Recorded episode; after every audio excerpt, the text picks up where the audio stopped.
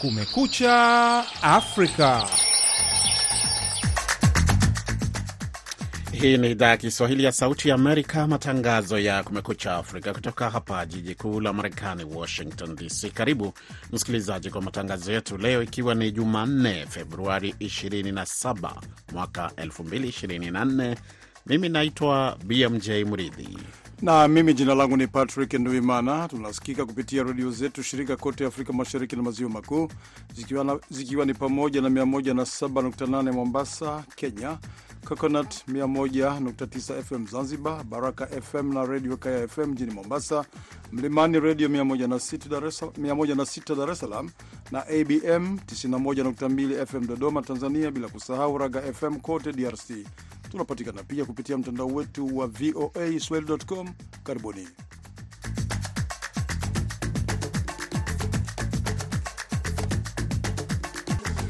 Nam, leo wakati mwendesha mashtaka mkuu wa mahakama ya kimataifa ya uhalifu ICC akitembelea Uganda baada ya kutangaza kwamba kiongozi anayetafutwa kwa muda mrefu wa kikundi cha LRA Joseph Kony atafunguliwa mashtaka licha ya kutokuwepo mahakamani, wachambuzi wanahoji kama yu hai na au la, kama hayuko hai yu wapi? Kujua kama Kony yuko ama hayuko ni, ni, ni jambo la kijasusi, na hili jambo la kijasusi linaweza kathibitishwa ama kusipothibitishwa na wale makomandazi wake ambao kwa hivi sasa wanajisalimisha. Na katika taarifa nyingine, rais wa Marekani Joe Biden anasema na matumaini kuwa sitisho la mapigano katika mzozo kati ya Israeli na Hamas huko Gaza litapatikana ifikapo Jumatatu wiki ijayo. Ni kati tu ya yale utakayoyasikia katika matangazo haya ya takriban dakika 30 kutoka hapa Washington DC. Na kabla ya kusikiliza yalojiri kutoka kwa waandishi wetu, ni mpishe mwenzangu Patrick Ndwimana akusomee habari za dunia.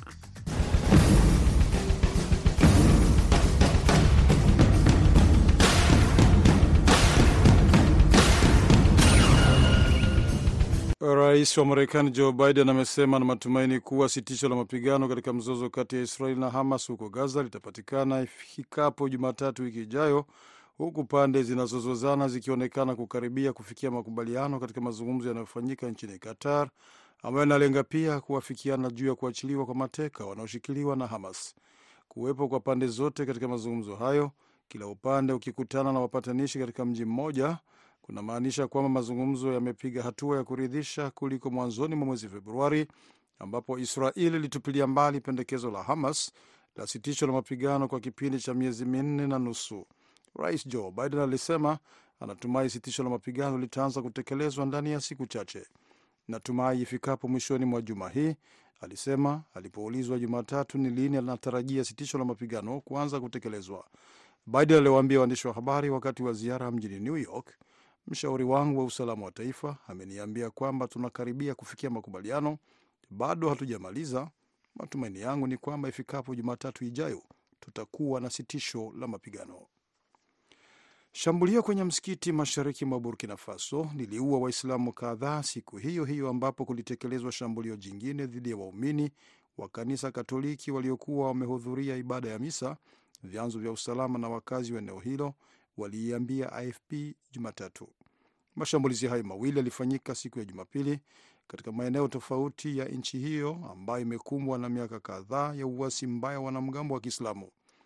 Watu wenye silaha walishambulia msikiti huko Natiaboani Jumapili nyakati za alfajiri na kuua watu kadhaa, chanzo cha usalama kimesema.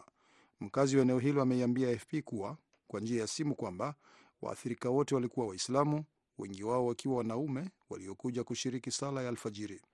Chanzo kingine kilisema magaidi waliingia ndani ya mji mapema asubuhi, walizunguka msikiti na kuwaua waumini waliokuwa wamekusanyika kwa ajili ya sala ya kwanza ya siku. Marekani Jumatatu ilimteua mjumbe mpya maalum kwa ajili ya Sudan, wakati Washington ikijizatiti katika juhudi za kukomesha vita ambavyo vimeharibu kabisa baadhi ya maeneo ya nchi hiyo na kusababisha vifo vya maelfu ya watu. BMJ Moridhi anaarifu zaidi. Mwanadiplomasia na mjumbe wa zamani wa baraza la wawakilishi la Marekani Tom Perello atachukua nafasi ya mjumbe maalum. Waziri wa mambo ya nje wa Marekani Antony Blinken alisema katika taarifa iliyotolewa kwa Reuters kabla ya tangazo rasmi kutolewa, huku Marekani ikitaka kuweka msisitizo zaidi katika mzozo huo uliodumu miezi kumi baada ya kushindwa kuutanzua kwa mazungumzo kufikia sasa. Katika taarifa yake, Pereiro alisema ataendeleza juhudi za washirika kote barani Afrika na Mashariki ya Kati ili kukomesha vita, mzozo wa kibinadamu na ukatili. Uteuzi huu unaonyesha udharura na umuhimu ambao Rais Biden na Waziri Blinken wamelipatia suala la kutafuta njia za kumaliza vita hivi na kukomesha ukatili uliokithiri dhidi ya raia na kuzuia mzozo wa kibinadamu ambao tayari unaanza kuonekana kupitia janga la njaa, Pereilo alisema. Blinken alisema kwamba balozi wa Marekani nchini Sudan John Godfrey ameondoka kwenye wadhifa huo.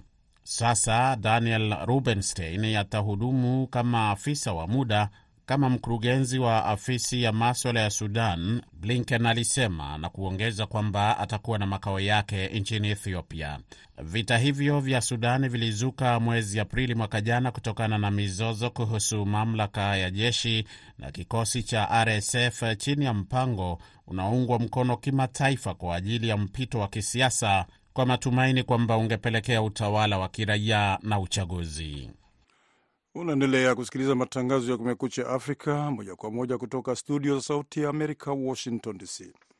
Rais wa Senegal Macky anayekabiliwa na mzozo, Jumatatu alitangaza msamaha wa jumla kwa washiriki wa maandamano ya kisiasa ya tangu mwaka 2021 wakati wa mazungumzo ya kuafikiana juu ya tarehe mpya ya uchaguzi wa rais aliouahirisha mwezi huu na kusababisha mzozo mbaya. Taifa hilo la Afrika Magharibi linakabiliwa na mzozo mbaya wa kisiasa katika kipindi cha miongo kadhaa baada ya Sal kuahirisha ghafla uchaguzi wa rais wa Februari 25 saa chache kabla ya kampeni ya uchaguzi huo kuanza. Sal ameitangaza hatua hiyo ya msamaha kama njia ya kuiunganisha nchi baada ya msururu wa maandamano kuua watu kadhaa katika miaka mitatu iliyopita. Mamia ya wapinzani au zaidi ya wapinzani elfu moja kulingana na makundi ya haki za binadamu walikamatwa tangu mwaka wa 2021 kufuatia mvutano wa kuwania madaraka kati ya kiongozi wa upinzani Usman Sonko na serikali. Sonko na mgombea wa chama chake Basiru Diomaye Faye wanafungwa jela. Katika ari ya maridhiano ya kitaifa, nitawasilisha mbele ya bunge Jumatano hii katika baraza la mawaziri mswada wa msamaha wa jumla kwa vitendo vinavyohusiana na maandamano ya kisiasa yaliyofanyika kati ya 2021 na 2024, Sala alisema Jumatatu. Na mwanajeshi wa Marekani alijichoma moto mwishoni mwa juma nje ya ubalozi wa Israeli mjini Washington katika kitendo ambacho kilionekana kuwa kama cha kupinga vita vya Gaza amefariki dunia, polisi walisema Jumatatu. Msemaji wa idara ya polisi mjini Washington, Lee Lep, alithibitisha kifo cha mwanajeshi huyo. Wizara ya ulinzi ya Marekani imesema kifo hicho ni tukio la kusikitisha, na waziri wa ulinzi Lloyd Austin amekuwa akifuatilia hali hiyo. Msemaji wa wizara ya ulinzi meja jenerali Patrick Ryder aliwaambia waandishi wa habari kwamba hana taarifa kuhusu kitendo chochote cha maandamano yaliyofanywa na wanajeshi dhidi ya vita. Mwanajeshi huyo alilazwa hospitali Jumapili akiwa katika hali mautiuti baada ya maafisa wa idara ya ujasusi ya Marekani kuzima moto. Idara ya zimamoto na ile ya dharura ya mjini Washington zilisema mapema Jumatatu. Mtu huyo ambaye alikuwa amevalia sare za kijeshi alitangaza kabla kitendo alichokusudia kufanya kupitia mtandao wa intanet. siwezi kuendelea kufumbia macho mauaji ya kimbari, mtu huyo alisema kabla ya kujimwagia mafuta na kujichoma moto, huku akipiga kelele uhuru kwa Palestina, kulingana na video ambayo shirika la habari la Reuters liliiona.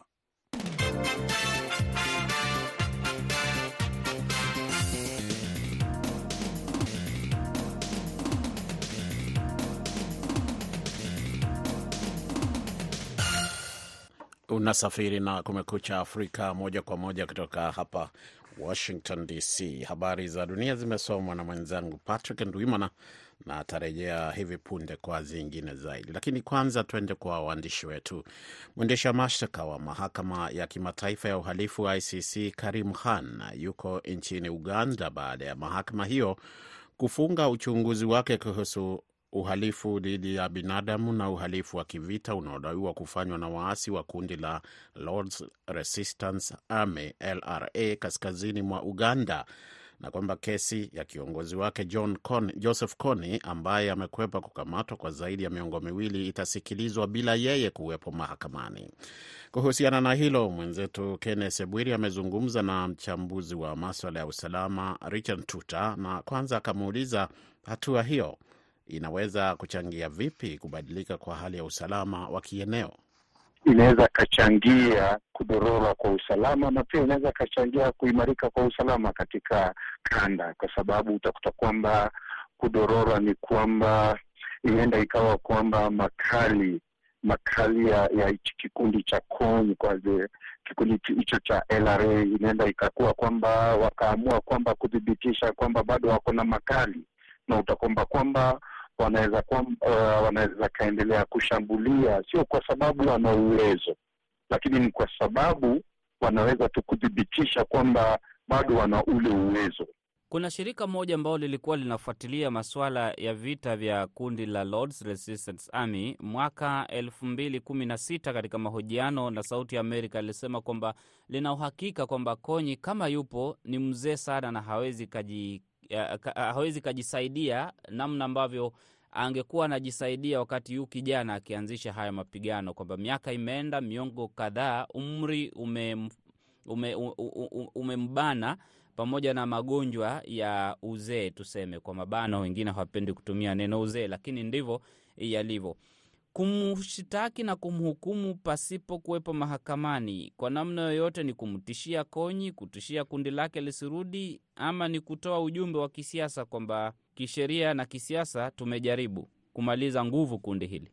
Uh, unajua kwamba inalingana ina, ina na mbinu itakayotumiwa, kwa sababu lazima itumiwe ile mbinu ambaye itaweza kum, kum, kumshurutisha aidha kujisalibisha ama kukubali kujipeleka mwenyewe katika katika mahakama kuu ya umoja umoja za nchi.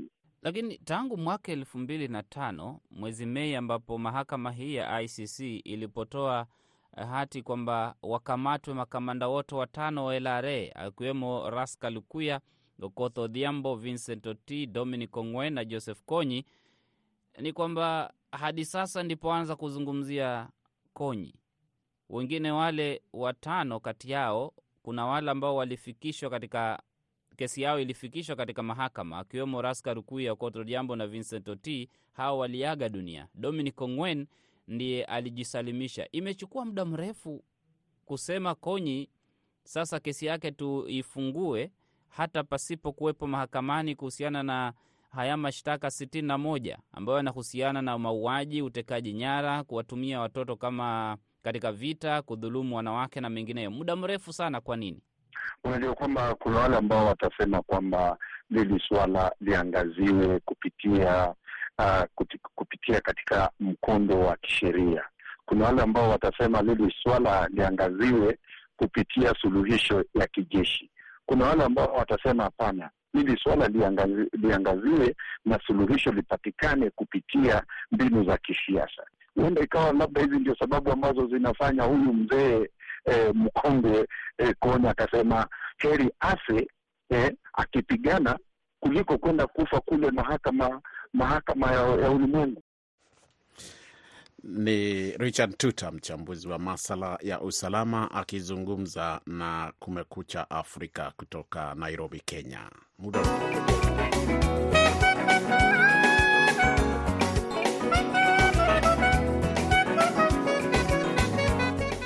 Iwapo ndo kwanza unajiunga nasi msikilizaji, matangazo ni ya Kumekucha Afrika kutoka hapa Washington DC. Sasa Patrick Ndwimana anaendelea na habari za dunia kama nilivyokuahidi.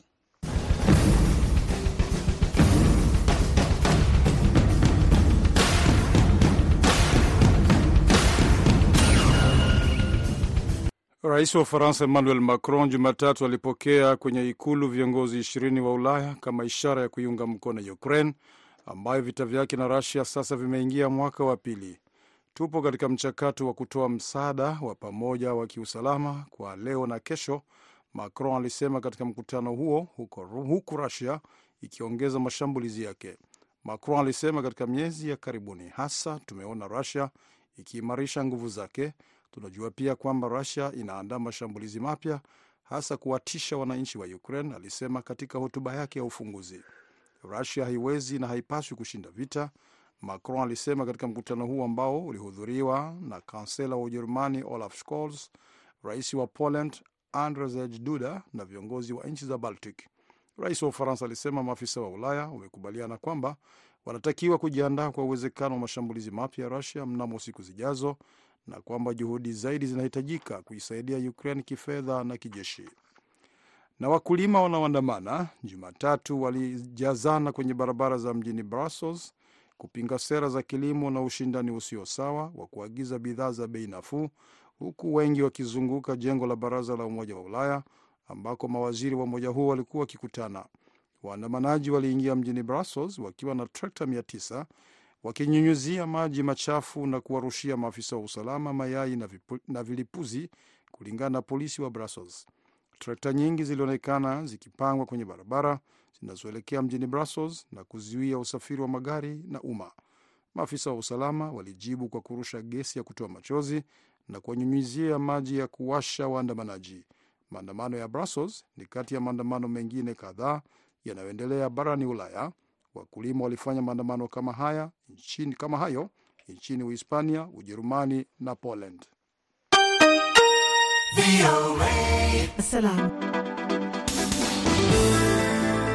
Matangazo ya Kumekucha Afrika yanakujia kutoka hapa Washington DC. Kumbuka pia kwamba tuna matangazo mengine kama vile VOA Express baadaye leo, matangazo ya jioni, Duniani Leo, matangazo ya televisheni na kipindi Kwa Undani. Lakini kwa sasa sijui, Patrick, unataka tuende wapi? Nam, tunaendelea na habari ya vikwazo ambavyo ECOWAS ilikuwa imeziwekea nchi tatu za Afrika Magharibi.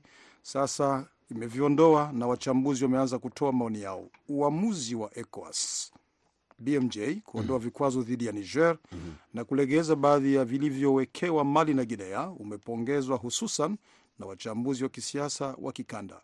ECOWAS ilisema uamuzi wake ulitokana na misingi ya kibinadamu na kwamba utafungua njia kwa mazungumzo na tawala za kijeshi za nchi hizo tatu, lakini wachambuzi wengine wanahisi kwamba uamuzi huo huenda ukawa na athari kubwa.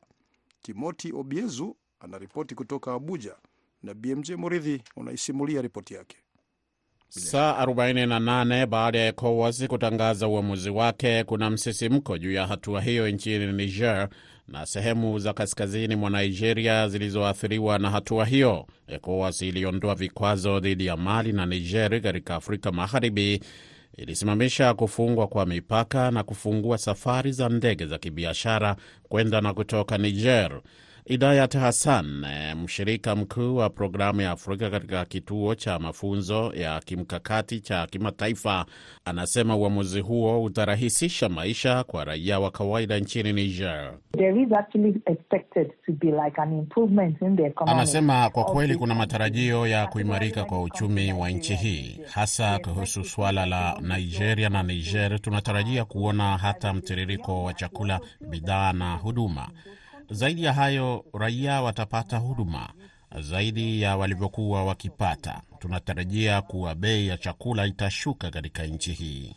Vikwazo hivyo vilikuwa ni jibu la jumuiya ya kikanda kwa kuondolewa madarakani kwa rais wa Niger Mohamed Bazoum Julai mwaka jana na jeshi. Lakini hatua hiyo ambayo inachukuliwa kuwa kali zaidi kuchukuliwa kwa nchi yoyote mwanachama iliathiri Niger zaidi.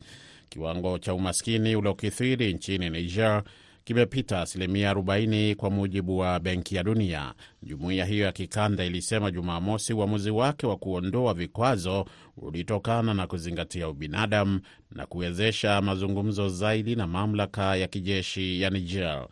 Lakini sio wote walio na matumaini makubwa. Mchambuzi wa maswala ya kisiasa Ahmed Buhari anasema hakuna uhakikisho kwamba kuondolewa kwa vikwazo kutabadili msimamo wa nchi hizo. I think the, the real question is, does Niger, Burkina Faso and Mali Anasema nadhani swali la kweli ni je, Niger, Burkina Faso na Mali wanajali hata kuondolewa kwa vikwazo? Ukweli ni kwamba hawa jamaa wamesonga mbele, hawa jamaa wameweka mambo yao pamoja, wana mwelekeo. Mtazamo wetu kuhusu uhusiano wa mambo ya nje na nchi hizo, haswa kama unaoongozwa na ECOWAS, ulikuwa na hitilafu tangu mwanzo. Mnamo Septemba mwaka jana, Niger, Mali na Burkina Faso ziliunda muungano unaojulikana kama wa mataifa ya Sahel. Wiki iliyopita muungano huo ulitangaza kwamba unaunda shirikisho na huenda ukazindua sarafu ya pamoja hivi karibuni. Mchambuzi Buhari alisema iwapo hilo litatokea, litakuwa na athari kubwa kwa ushirikiano na maendeleo ya kikanda.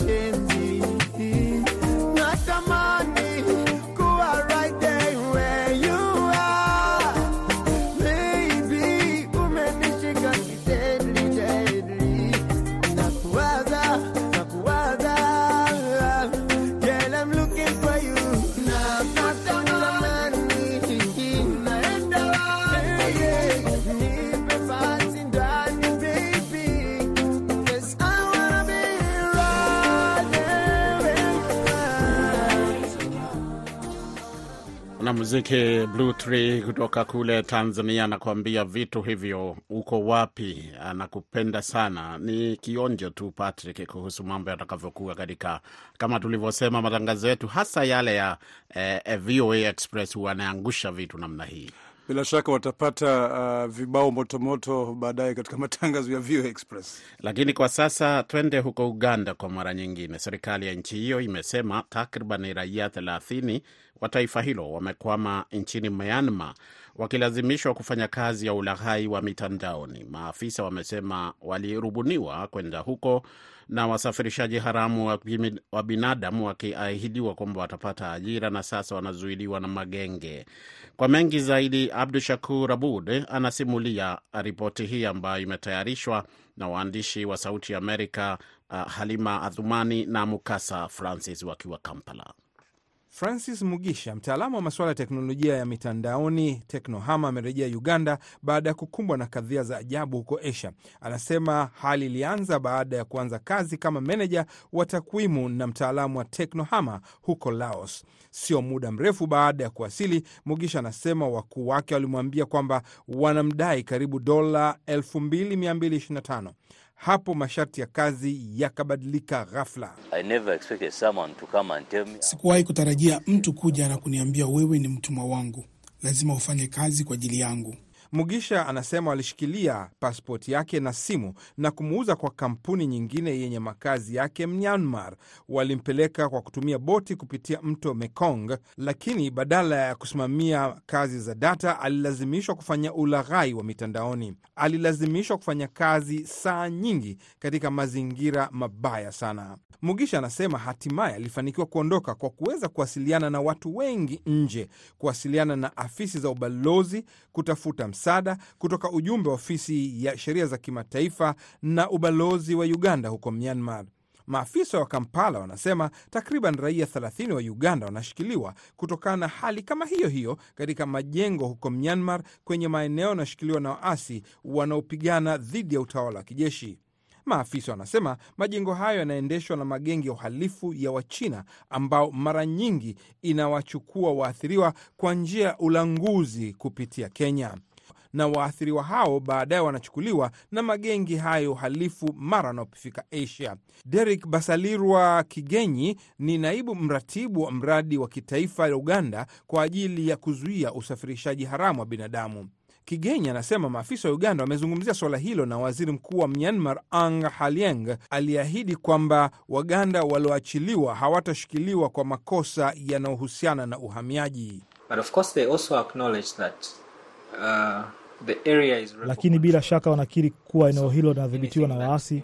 Kwa hiyo chochote kinachohusisha uvunjaji wa sheria katika muktadha wa uasi ni jambo tete. Msemaji wa jeshi la Myanmar hakujibu maombi ya VOA kutoa maelezo yake.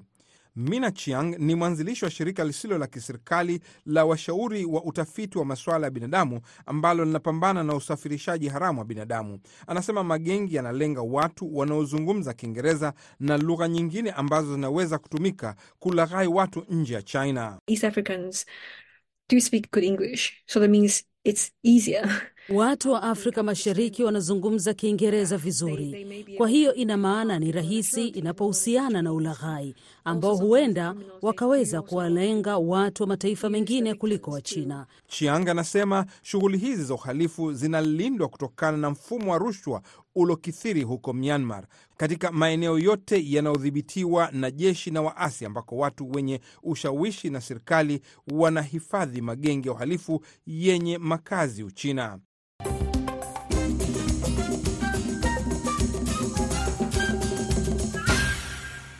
Sasa na kusomea muktasari wa habari za dunia. Rais wa Marekani Joe Biden amesema na matumaini kuwa sitisho la mapigano katika mzozo kati ya Israel na Hamas huko Gaza litapatikana ifikapo Jumatatu wiki ijayo, huku pande zinazozozana zikionekana kukaribia kufikia makubaliano katika mazungumzo yanayofanyika nchini Qatar, ambayo yanalenga pia kuwafikiana juu ya kuachiliwa kwa mateka wanaoshikiliwa na Hamas.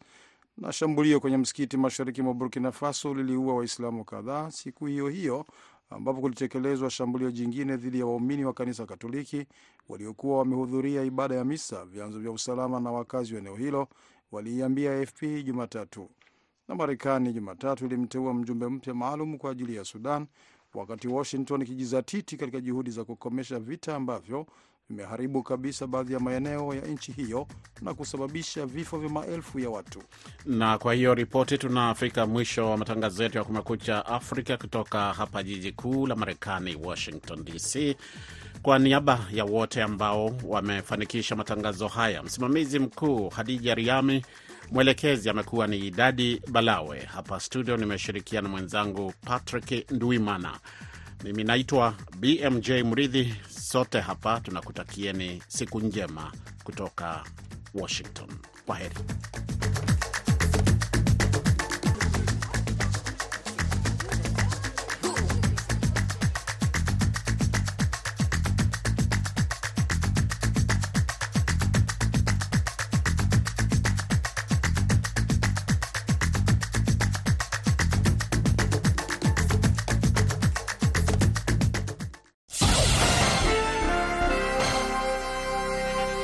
Ifuatayo ni tahariri inayoelezea mtazamo na maoni ya serikali ya Marekani. Kufuatia kifo cha kiongozi wa upinzani wa Rusia Alexei Navalny aliyekuwa amefungwa jerani kwa tuhuma za uongo, na siku moja kabla ya maadhimisho ya mwaka wa pili wa uvamizi wa Rusia dhidi ya Ukraine, rais wa Marekani Joe Biden alitangaza kwamba angeongeza zaidi ya vikwazo 500 dhidi ya Rusia, vikilenga kuongeza shinikizo dhidi ya Vladimir Putin. Kando na vikwazo hivyo, Marekani pia inazuia upelekaji wa bidhaa kwa makampuni na mashirika mia moja yanayotuhumiwa kufadhili vita vya Rusia. Tunachukua hatua kupunguza mapato ya Rasia kutokana na mauzo ya nishati. Nimeamuru timu yangu kuongeza uungaji mkono kwenye asasi za kiraia, vyombo huru vya habari, pamoja na wanaharakati wa demokrasia kote ulimwenguni, amesema Rais Biden kupitia taarifa ya maandishi. Miaka kumi iliyopita Putin alijichukulia eneo la Crimea wakati akibuni utawala wa vibaraka kwenye majimbo ya Luhansk na Donetsk. Miaka miwili iliyopita alijaribu kufuta Ukraine kwenye ramani ya dunia. Iwapo Putin hatawajibishwa kutokana na mauaji na uharibifu, basi ataendelea kufanya hivyo.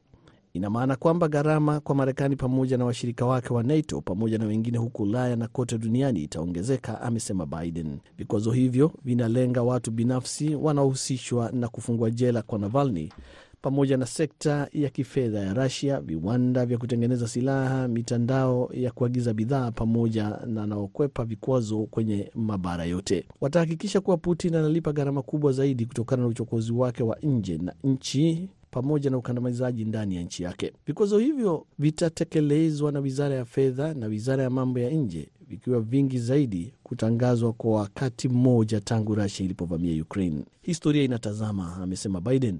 Kutounga mkono Ukraine wakati huu muhimu hakutasahulika. Sasa ndio wakati wetu wa kusimama kidete na Ukraine pamoja na kushirikiana na washirika wetu wote. Sasa ndio wakati wa kudhihirisha kwamba Marekani inasimamia uhuru na wala haimwogopi yoyote. Hiyo ilikuwa tahariri inayoelezea mtazamo na maoni ya serikali ya Marekani.